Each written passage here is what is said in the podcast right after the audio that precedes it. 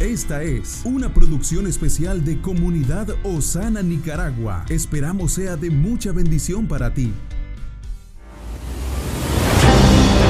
Somos una iglesia que se entrena constantemente. La palabra de Dios prevalece por los siglos de los siglos. Es nuestro fundamento. Con un corazón agradecido, adoramos al Padre trayendo el cielo a la tierra y somos llenos de su presencia. Intercedemos porque amamos a nuestro prójimo. Somos uno en Cristo.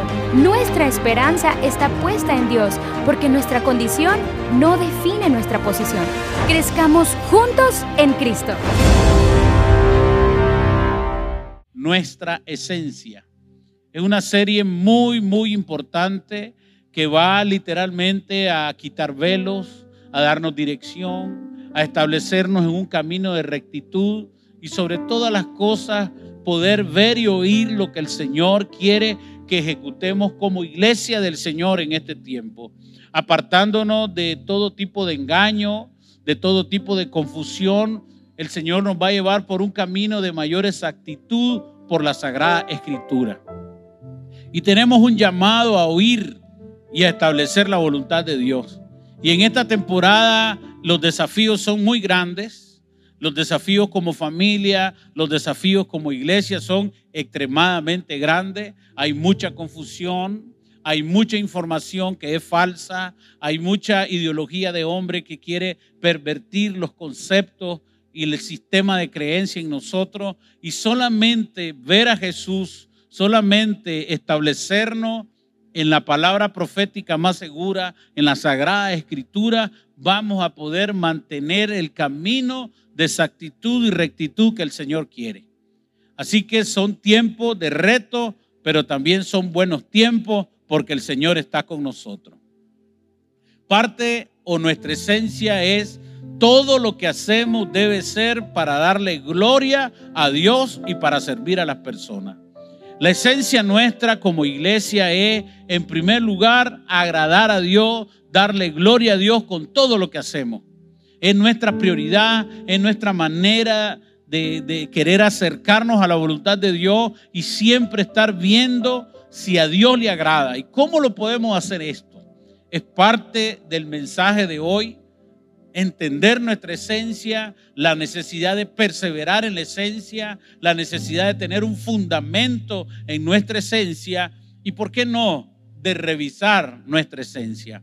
Por eso, libro de Apocalipsis, capítulo 1, verso 4, dice, Juan a las siete iglesias que están en Asia, gracia y paz a vosotros, del que es y que era y que ha de venir, y de los siete espíritus delante de su trono. Está hablando que proviene esto del Señor Jesucristo, el alfa y el omega, el principio y el fin. Es una dirección que viene del cielo es una palabra que viene del cielo, es un plan que viene del cielo. Ahora el versículo 10 y 11 de Apocalipsis 1. Juan habla y dice, yo estaba en el Espíritu el día del Señor y oí detrás de mí una voz como de trompeta que decía, yo soy el alfa y el omega, el primero y el último. Y dice después, escribe en un libro lo que ves y envíalo a las siete iglesias en Asia. Éfeso, Esmirna, Pérgamo, Tiatira, Sardi, Filadelfia y la Odisea. Nosotros podemos ver en este estos dos versículos una dirección de Dios que viene desde lo alto, una dirección que viene para las iglesias, una dirección que tiene que ver con una estrategia de Dios, todo un ámbito que cuando nosotros leemos eh, esta carta en su totalidad, nos damos cuenta que Dios está haciendo un señalamiento a las iglesias. Primeramente le reconoce la capacidad, lo que están haciendo bien. Diría yo hoy un abordaje con objetivos de edificación. Empieza a reconocerle lo que están haciendo bien y les muestra esas cualidades. Pero posteriormente, este mensaje va a llevar un entendimiento hacia la corrección tratar de abrir el entendimiento de la iglesia que era necesario corregir algo.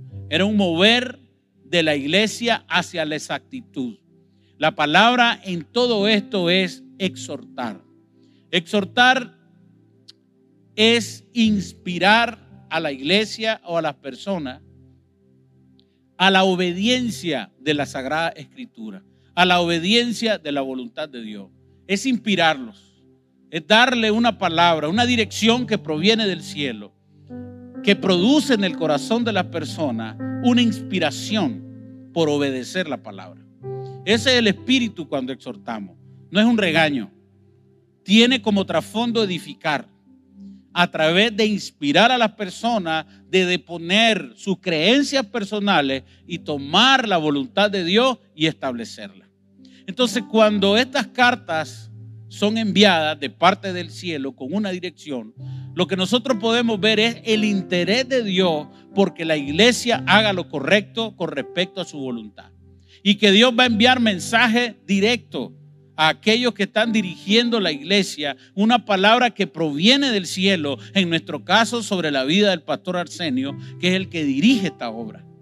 Y van a venir series como esta, y van a venir revelaciones como esta que vienen del trono de Dios precisamente para enviar un mensaje a la iglesia, con objetivos diferentes, pero va a venir del trono, de una fuente divina que tiene por objetivo edificar a la iglesia de Cristo. Entonces, cuando hablamos de esencia, hablamos de la firme intención de agradar primeramente a Dios. Y en este caso a Dios le agrada que nosotros podamos de alguna manera revisar si es necesario corregir algunas cosas como iglesia. Y cuando hablo como iglesia, no hablo del templo, hablo de la vida que está acá, que somos todos como familia. De cada persona, de cada familia, de cada joven, somos todo lo que conformamos la iglesia de Cristo. Entonces es necesario que nosotros podamos ser exhortados, es decir, inspirados a revisar nuestra vida con respecto a la voluntad de Dios. Y de esta manera nosotros poder de alguna manera ver, siendo humilde, la necesidad de escuchar correcciones que nos ayudan a corregir lo deficiente. Tito capítulo 1, verso 5. Por esta causa te dejé en Creta, para que corrigieres lo deficiente y establecieres anciano en cada ciudad, así como yo te mandé. Era necesario que Tito hiciera una, una labor de corrección en la iglesia, una labor de visualizar si todo está con respecto a la esencia, que la esencia es agradar a Dios en todo. Y por esa razón, abrirnos a correcciones como iglesia es muy importante. ¿Por qué? Porque de la esencia va a manar todo. Si en esencia está bien, todo lo que se edifique estará bien. Por eso la esencia es clave definirla, porque de la esencia va a manar nuestra identidad, de la esencia va a manar la visión, de la esencia va a fluir la misión. Y todo aquello que salga de una esencia que proviene de Dios, sana, pura y limpia, entonces será un buen edificio. Por esa razón el mensaje de parte del cielo, de parte de Dios a las siete iglesias es de corregir lo deficiente. Es exhortarlos a un alineamiento que solo se puede dar si hay un corazón humilde, la capacidad de ser autocríticos, de poder revisar, de poder darnos cuenta si hay algo en nosotros que necesita alinearse. Entonces, corregir es enderezar, es arreglar, acabar de organizar, completar una reforma, poner en orden. Deficiente es no estar completo, es quedarse atrás, es carecer de algo. Entonces, cuando hablamos de corregir lo deficiente, es posiblemente en algún momento estamos desfasados de lo que Dios quería hacer. O en otro momento estamos tomando una dirección que no es la que Dios está planteando. Pero sea como sea, si nosotros oímos la voz de Dios, si nosotros tenemos la escritura como baluarte de nuestro fundamento de vida, entonces vamos a poder corregir cualquier área, cualquier forma, cualquier idea, cualquier plan que estuviera desviándose, porque vamos a estar siempre en la esencia. Amén. Entonces es importante ser humilde para poder ver esto porque las condiciones naturales y espirituales requieren mucha exactitud. Estamos viviendo tiempos difíciles en todos los ámbitos. Estamos luchando con cosas que hace unos años no imaginábamos que íbamos a luchar. Y eso pide de nosotros una mayor exactitud. Pero no exactitud a lo que el mundo plantea, una exactitud a lo que Dios planteó antes de la fundación del mundo en su escritura, en su palabra, en su voluntad. Si nosotros realmente entendemos qué significa el hecho que Dios es omnisciente, omnipresente, todopoderoso y soberano, nos daríamos cuenta que el mejor lugar o la mejor información o los mejores planes, todo lo mejor lo tiene Él. En algunos momentos nosotros oímos razones diferentes a lo que la escritura plantea, a lo que los pensamientos de Dios plantea, y ahí nos volvemos inexactos. La exactitud es proporcional a la obediencia a la palabra del Señor. La Biblia dice que debemos de ser sobrio y velado. Una definición de sobriedad que me gustó mucho es la capacidad que tiene el creyente de discernir todo desde las Sagradas Escrituras. Es decir, que antes de sopesar con el entorno, primero va la palabra. ¿Qué dice la palabra de este tiempo? ¿Qué dice la palabra de esta situación? Y cuando los tiempos son más difíciles, donde la apostasía ya la estamos viendo, eh, el engaño está fluyendo, necesitamos ser más exacto en la escritura, corregir con respecto al diseño de Dios, establecer lo que Dios estableció en su diseño, nos va a ayudar como iglesia de Cristo a que seamos exactos, a que caminemos en una dirección conforme a su voluntad efectiva y próspera. Mucho de lo que no hemos podido alcanzar es porque en algún momento perdimos el rumbo de la dirección divina. Y cuando perdimos ese rumbo, también perdimos efectividad, también perdimos prontitud, también perdimos la dirección y por lo tanto no estamos teniendo lo que el cielo tenía planeado para nosotros. Por eso es tan importante que nosotros veamos esto más que de una forma personal, de una forma corporativa como iglesia de Cristo. Dios tiene planes para su iglesia. Dios va a respaldar a su iglesia. Y tú y yo somos la iglesia de nuestro Señor Jesucristo. En Efesios capítulo 5, verso 27, dice así, para presentársela a sí mismo una iglesia radiante, sin mancha, ni arruga, ni ninguna otra imperfección, sino santa e intachable. Solo podemos manifestar eso desde la vida de Cristo en nosotros. Una iglesia que no se mezcla. Una iglesia que escucha a Dios y hace la voluntad de Dios. Una iglesia que no le permite al mundo que venga a manejar la agenda de la iglesia, sino que siempre maneja la, la, agenda del cielo, sino que el cielo gobierna, que el cielo habla, que así como estas iglesias recibieron una palabra, así nosotros como iglesia recibimos una palabra y establecemos la voluntad de Dios. No que el mundo diga qué haremos, sino que el cielo hable y nosotros obedecemos. Esa es una iglesia radiante, una iglesia relevante, que escucha a Dios y hace la voluntad de Dios, que no cambia un mensaje bíblico, cristocéntrico y coherente por mensajes que agraden, sino mensajes que agraden primeramente a Dios como es nuestra esencia. Y entonces ahí donde tenemos que definir nuestra identidad como iglesia desde la esencia. ¿Quiénes somos como iglesia? Cuando nos hacemos esta pregunta, nosotros necesitamos ir a buscar la respuesta al único lugar que nos puede dar una respuesta exacta, que son la Sagrada Escritura.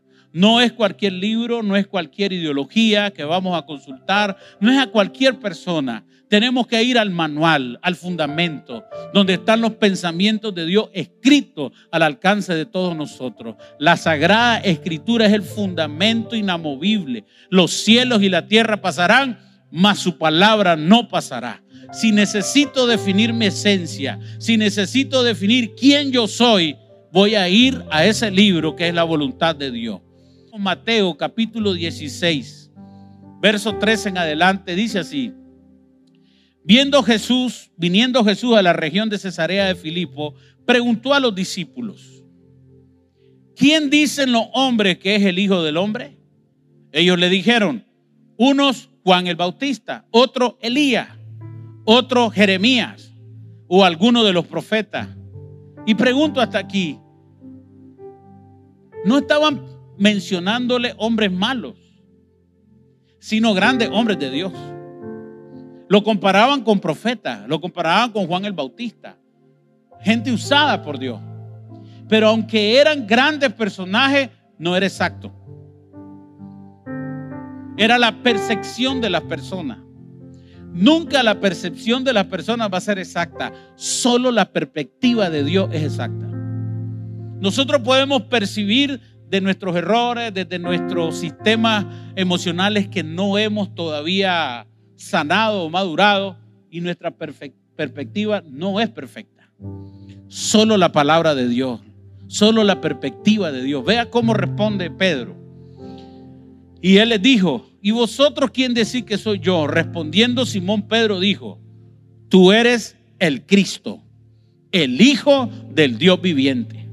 Entonces le respondió Jesús, bienaventurado eres, Simón, hijo de Jonás, porque no te lo reveló carne ni sangre, sino mi Padre que está en los cielos. Eso es actitud. Aunque estos personajes eran grandiosos y tenían una historia poderosa, no eran el Cristo. Solo Jesús era el Cristo. Y cuando el apóstol Pedro lo dice, Jesucristo mismo lo afirma y le dice, eso no te lo dijo carne ni sangre, tu fuente es el Padre. Igual que las escrituras. La fuente de la voluntad de Dios es el Padre. Nosotros, la Biblia ha sido inspirada por el Espíritu Santo, el Padre, el Espíritu Santo y Jesús son uno. Los tres fluyen en la palabra. Entonces, cuando nosotros hablamos de un fundamento que fluye de esta forma, no existe nada más sólido, no existe nada más seguro, no existe nada más productivo que el fundamento bíblico. Entonces, hoy como iglesia necesitamos ser más exactos tener esa, esa revelación de la posibilidad de que en alguna área de nosotros necesitemos un ámbito mayor de exactitud. Y que esa exactitud va a venir de la apertura que yo pueda tener siendo autocrítico, buscando mis puntos ciegos, viendo al mayor referente de todo, al mejor espejo de todo que son las escrituras. Porque cuando voy a ella, yo valoro mi vida con respecto a la voluntad de Dios. Y eso va a traer esa actitud de cómo criar a mis hijos, esa actitud de cómo hacer negocio, esa actitud de cómo levantar una generación, esa actitud de cómo realizar la voluntad de Dios en una iglesia, esa actitud para los ministerios. Todo está en la palabra del Señor. Entonces necesitamos ir avanzando en esa dirección. Dios mismo nos habla de que necesitamos ser exactos y la Biblia define quiénes somos nosotros. Exactamente, Efesios capítulo 2, verso 19 dice así, así que ya no sois extranjeros ni advenedizos, sino conciudadanos de los santos, miembros de la familia de Dios. Diga conmigo, soy familia de Dios. O sea, usted ya es miembro de la familia. Usted tiene acceso a todo lo que el reino tiene, porque usted es familia de Dios edificado sobre el fundamento de los apóstoles y profetas, siendo la principal piedra del ángulo Jesucristo mismo. Efesios capítulo 3, verso 20. Y aquel que es poderoso para hacer todas las cosas mucho más abundantemente de lo que pedimos o entendemos, según el poder que actúa en nosotros, a Él sea la gloria en la iglesia de Cristo. ¿Cuántos somos la iglesia de Cristo? Por todas las edades, por todos los siglos de los siglos. Amén. 1 Corintios 12, 13. Porque por un solo espíritu fuimos bautizados en un cuerpo, sean judíos o griegos, sean esclavos o libres, y todos se nos dio a beber del mismo espíritu. Amén. ¿Cuántos son la iglesia de Cristo en este lugar? Vea lo que dice Efesios capítulo 1, verso 20. La cual operó en Cristo resucitándole de los muertos y sentándole a su diestra en los lugares celestiales, sobre todo principado y autoridad y poder y señorío, y sobre todo nombre que se nombra no solo en este siglo, sino también en el venidero. Y sometió todas las cosas bajo sus pies y lo dio por cabeza sobre todas las cosas a la iglesia. Somos el cuerpo de Cristo y Cristo es la cabeza del cuerpo. Eso es actitud. Necesitamos obrar desde ahí porque desde ahí vamos a saber qué hacer. Si nuestra esencia es agradar a Dios en todo y darle gloria a Dios en todo y amar a nuestros semejantes, nuestro prójimo, pero vamos entendiendo que en nuestra esencia somos el cuerpo de Cristo. Entonces quiere decir que tenemos derecho y tenemos asignaciones, tenemos responsabilidades, tenemos poder en, el, en aquel que nos llamó, que también es nuestra cabeza. Entonces quiere decir que no estamos solos, que las indicaciones y, la, y las asignaciones que tenemos tienen un respaldo de parte de Dios por medio de Jesucristo y que las adversidades que podamos estar viviendo y lo que podamos vivir como iglesia, nosotros ya tenemos un protector que es Jesucristo, nuestro Señor.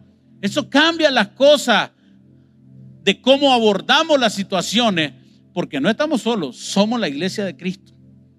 Pero también provoca que estemos unidos, que nos unan más que las afinidades por un partido de fútbol, por, no sé, tal vez por lo que les gusta el asado, por los que son veganos, Dios me libre, por los que, no sé. Creo que existen personas así, yo nunca he conocido. Pero lo que yo le quiero decir es que hay una perspectiva diferente como cuerpo de Cristo. No estamos solos, hermano. No estamos inventando. Tiene fundamento bíblico.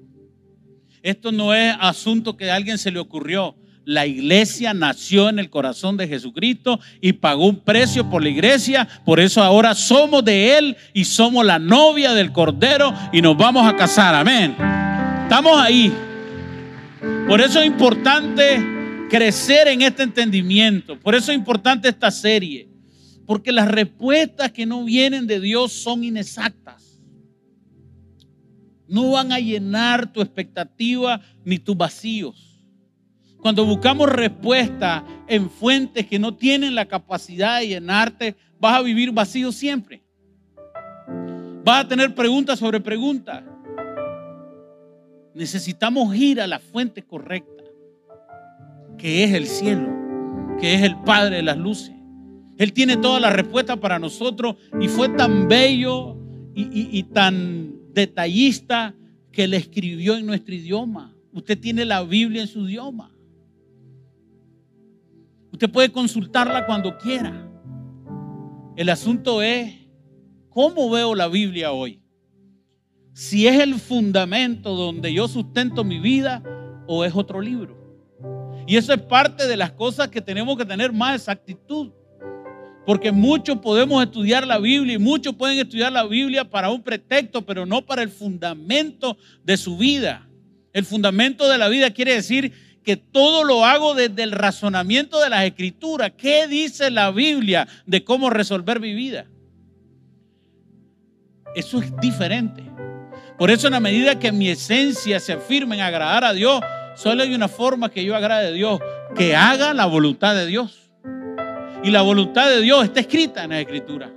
Por eso cuando yo conozco más de las escrituras, mi forma de ver la vida cambia porque me estoy volviendo más exacto con respecto a su voluntad. Y es lo que necesitamos como iglesia, avanzar en esto, porque no hemos recibido cualquier espíritu. Primera de Corintios capítulo 2, verso 12. Y nosotros no hemos recibido espíritu del mundo, sino espíritu que proviene de Dios, para que sepamos lo que Dios nos ha concedido. Es importante tener este entendimiento porque no nos debemos al mundo. El mundo no debiera de entrar a nuestro sistema de vida porque tú y yo estamos en el mundo, pero no somos de este mundo. Nos compró Jesucristo y habitamos en lugares celestiales con Cristo Jesús. Y estamos aquí solo por una razón, para hacer la voluntad de Dios y para ser sal y luz de este mundo. Para que conozcan a Cristo a través de nuestra Biblia, de nuestra vida. Para que nosotros nos convirtamos en el mensaje de Cristo a través de nuestro testimonio. Por eso Dios te puso donde estás. Para que seas luz en ese lugar. Para que seas la poderosa iglesia de Jesucristo ahí donde estás. Que más que un tema religioso, es un tema de revelación y de posicionamiento del Espíritu Santo, donde la influencia de la iglesia en los lugares donde está por causa de honrar las escrituras y honrar al Señor, causa impacto. Porque somos diferentes, porque hablamos diferente y no de un tema excluyente, porque somos la sazón, dice la palabra. Y muchas veces seremos usados como boca de Dios para llevar a una persona una palabra que necesita en ese momento. Que pudiera guardar su vida. Que pudiera de alguna manera tocar su corazón. Hace un tiempo fui a predicar a Matagalpa. Hicimos el llamado. No fue un, un culto muy lleno. Pero de pronto hicimos el llamado y pasaron tres personas. Entre ellas venía una dama. Y recibió a Cristo esa mujer, pasó llorando, regresó llorando y todo alegrísimo. La persona que los invitó a la iglesia nos dijo después, ella recibió a Cristo a la una y tristemente a las tres de la tarde falleció. Le dio un infarto. Ese día la misericordia de Dios la alcanzó para la vida eterna. Qué, qué importante es que prediquemos el Evangelio. Qué importante que seamos la iglesia de Cristo, pudiéramos llevar una palabra a alguien en el momento justo que necesita su vida. Por eso es importante que nuestra conciencia cada día más se una a lo que el Señor está hablando y que podamos ser uno con Él. Sin embargo, muchas veces nosotros debemos de tener cuidado de perder la brújula de dejarnos suavizar por el mundo, de, dejarnos convencer por teorías que no provienen de Dios. Es peligroso. Gálatas capítulo 6, versos 6 al 7, es, es interesante lo que el apóstol Pablo nos dice. Dice, estoy maravillado de que tan pronto os hayáis alejado del que os llamó por la gracia de Cristo para seguir un evangelio diferente. No que haya otro, sino que hay algunos que os perturban y quieren pervertir el Evangelio de Cristo. Está diciendo, ¿cómo es posible que no guardaron lo que se les entregó, el conocimiento, la palabra, a través de la obediencia? Y muchas veces es porque no hay claridad de la esencia. Y como no sabemos conocemos la esencia, tampoco tenemos afirmada la identidad. Y si no sabemos quiénes somos, se nos dificulta saber qué hacer. Entonces muchas veces nosotros obramos mal, decidimos mal por un tema de esencia. Si usted define la esencia en su corazón, como cuando el profeta Daniel dijo, yo propongo en mi corazón no contaminarme, definió una esencia. Digo, voy a seguir adorando al Señor contra todo y en todo. No me voy a contaminar. Entonces, cuando Pablo le está diciendo a los Gálatas, hay un movimiento de los judaizantes que están haciendo todo eh, eh, un revuelo y también quieren mezclar las cosas dando un evangelio parecido, confundiendo a la gente. Entonces, en ese momento, Pablo le dice, ¿cómo es posible que se hayan dejado convencer cuando el fundamento está claro? Pero el asunto es si yo conozco el fundamento. Y esta es una de las necesidades más grandes que tiene la iglesia de Cristo. Conocer las escrituras con exactitud.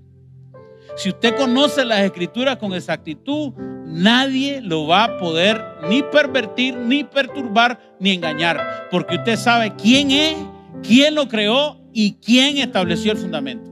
Amén. Entonces es importante entender que toda esa claridad hace que nosotros como iglesia sepamos hacia dónde vamos. Sepamos qué quiere Dios que nosotros hagamos. Y sepamos en qué involucrarnos y en qué no involucrarnos, porque Dios ha dado claramente los pasos que debemos de seguir desde las escrituras. tus hijos, tus nietos, tienen que ver con lo que Dios está levantando aquí. Por eso ya no es, un, ya no es una situación solo contigo. Tu generación está involucrada. Porque Dios es el Dios de Abraham, de Isaac y de Jacob. Es un Dios generacional que se ocupa y que cuenta con la generación tuya.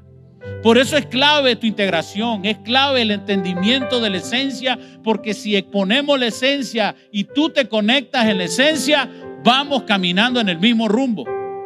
Gálatas capítulo 3, verso 27 dice así, porque todos los que habéis sido bautizados en Cristo, de Cristo están revestidos. Y ya no hay judío, judío ni griego, ya no hay esclavo ni libre, ni varón ni mujer, porque todos vosotros sois uno en Cristo. Somos la iglesia de Jesucristo. Efesios 2.10 dice, porque somos hechura suya, creado en Cristo Jesús para buena obra, las cuales Dios preparó desde antemano para que anduviéramos en ella. Una de las mayores tragedias hoy de las iglesias es estar desarrollando planes que Dios no dijo que desarrollaran. Pueden ser planes muy buenos, pueden ser planes muy optimistas, pueden haber grandes estrategias. El asunto es que si Dios lo está pidiendo hoy. Y esta es una de las imparticiones más importantes. Hacemos lo que Dios diga que haga, que hagamos en el tiempo que Él dice.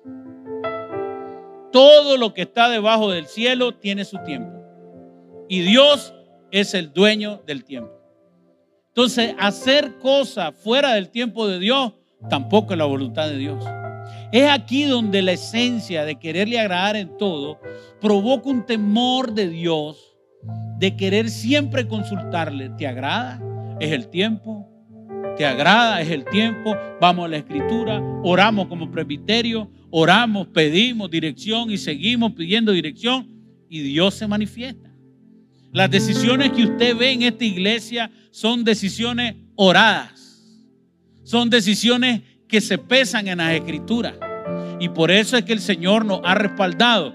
Precisamente porque queremos agradarle en todo.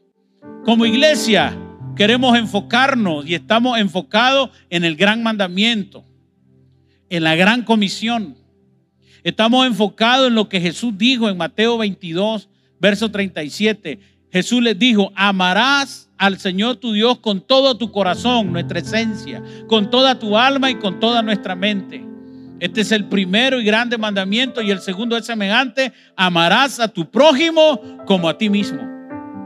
La gran comisión que tenemos de parte del Señor, Mateo 28, 19 al 20. Por tanto, id y haced discípulos a las naciones, bautizándolos en el nombre del Padre, del Hijo y del Espíritu Santo y enseñarle que guarden todas las cosas que os he mandado. Y he aquí, yo estoy con vosotros todos los días hasta el fin del mundo.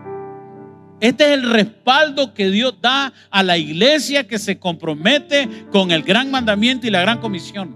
Estar con nosotros todos los días. Por eso en medio de la adversidad, en medio de tiempos cambiantes y peligrosos, urge estar alineado a la voluntad de Dios. Porque cuando estamos alineados a la voluntad de Dios, tenemos el respaldo que Él dijo, estaré con ustedes todos los días. Y si Dios está con nosotros, ¿quién podrá estar contra nosotros? Esto es muy importante, porque el respaldo de Dios viene por la sujeción a las escrituras. El respaldo de Dios viene por caminar en la voluntad de Dios. No es solamente algo que tenemos que pedir, es algo que nos acompaña por comprometernos con lo que Él ama y con lo que Él quiere establecer. ¿Qué queremos establecer? Primeramente, que Cristo sea formado en cada uno de los creyentes.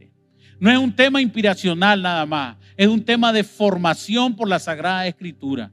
Por eso en esta iglesia hay tanta enseñanza. Aquí hay una fuente, un manantial de sabiduría que el cielo mismo baja la enseñanza y la corriente del Espíritu que quiere impartir a las personas. Es, el pastor hace muchos años dijo, Osana se va a convertir en una máquina de educación, porque es la educación escritural, La educación por la Sagrada Escritura que hace y que transforma al creyente en una formación como la de Jesucristo. Quiere decir que Cristo es formado en nosotros por la enseñanza escritural. Gálatas 4:19 dice, Hijo mío, por quienes vuelvo a sufrir dolores de parto hasta que Cristo sea formado en vosotros. La enseñanza, el discipulado, el entrenamiento, el acompañamiento escritural va formando a Cristo en nosotros. Entonces ya no vivimos de sentimiento, vivimos de convicción.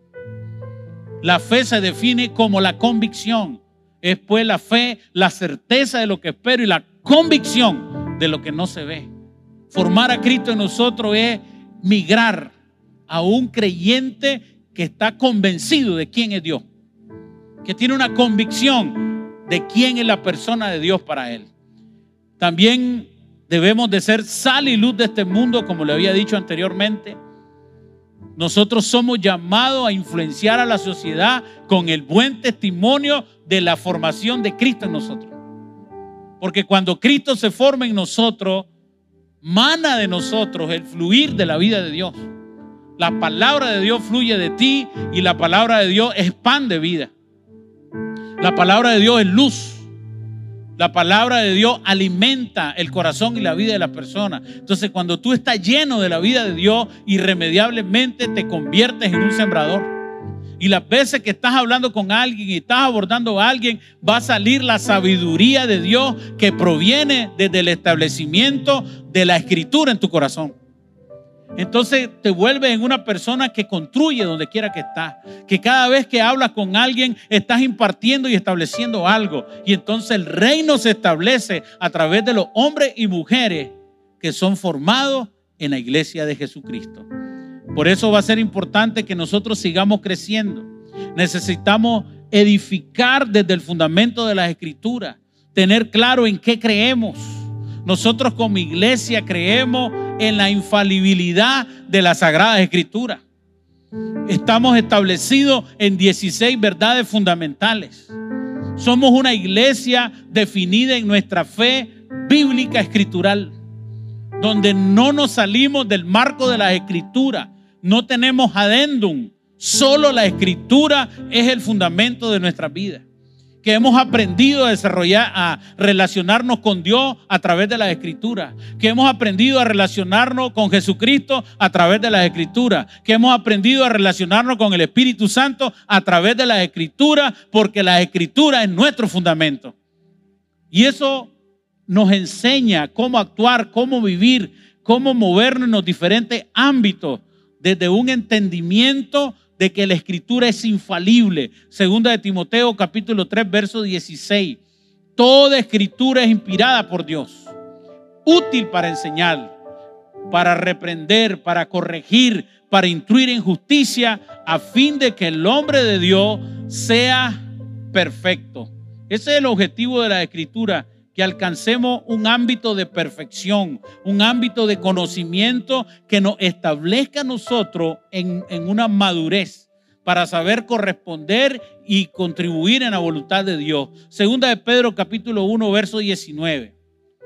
Y tenemos también la palabra profética más segura a la cual hacéis bien en estar atentos como antorcha que alumbra en lugar oscuro hasta que el día esclarezca y el lucero de la mañana salga en vuestros corazones.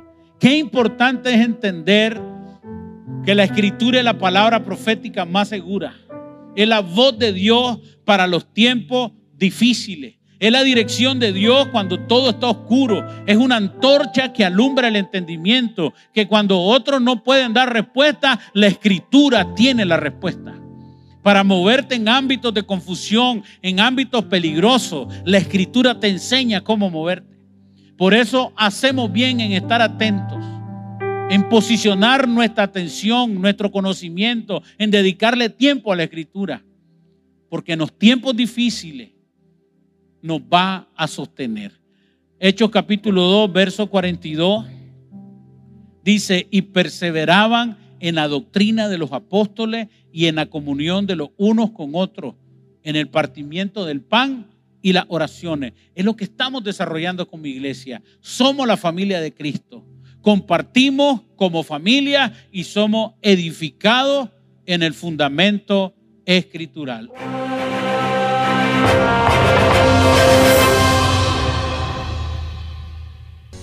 Comparte este podcast para que muchos sean bendecidos. Esta es una producción especial de Comunidad Osana, de Nicaragua a las Naciones.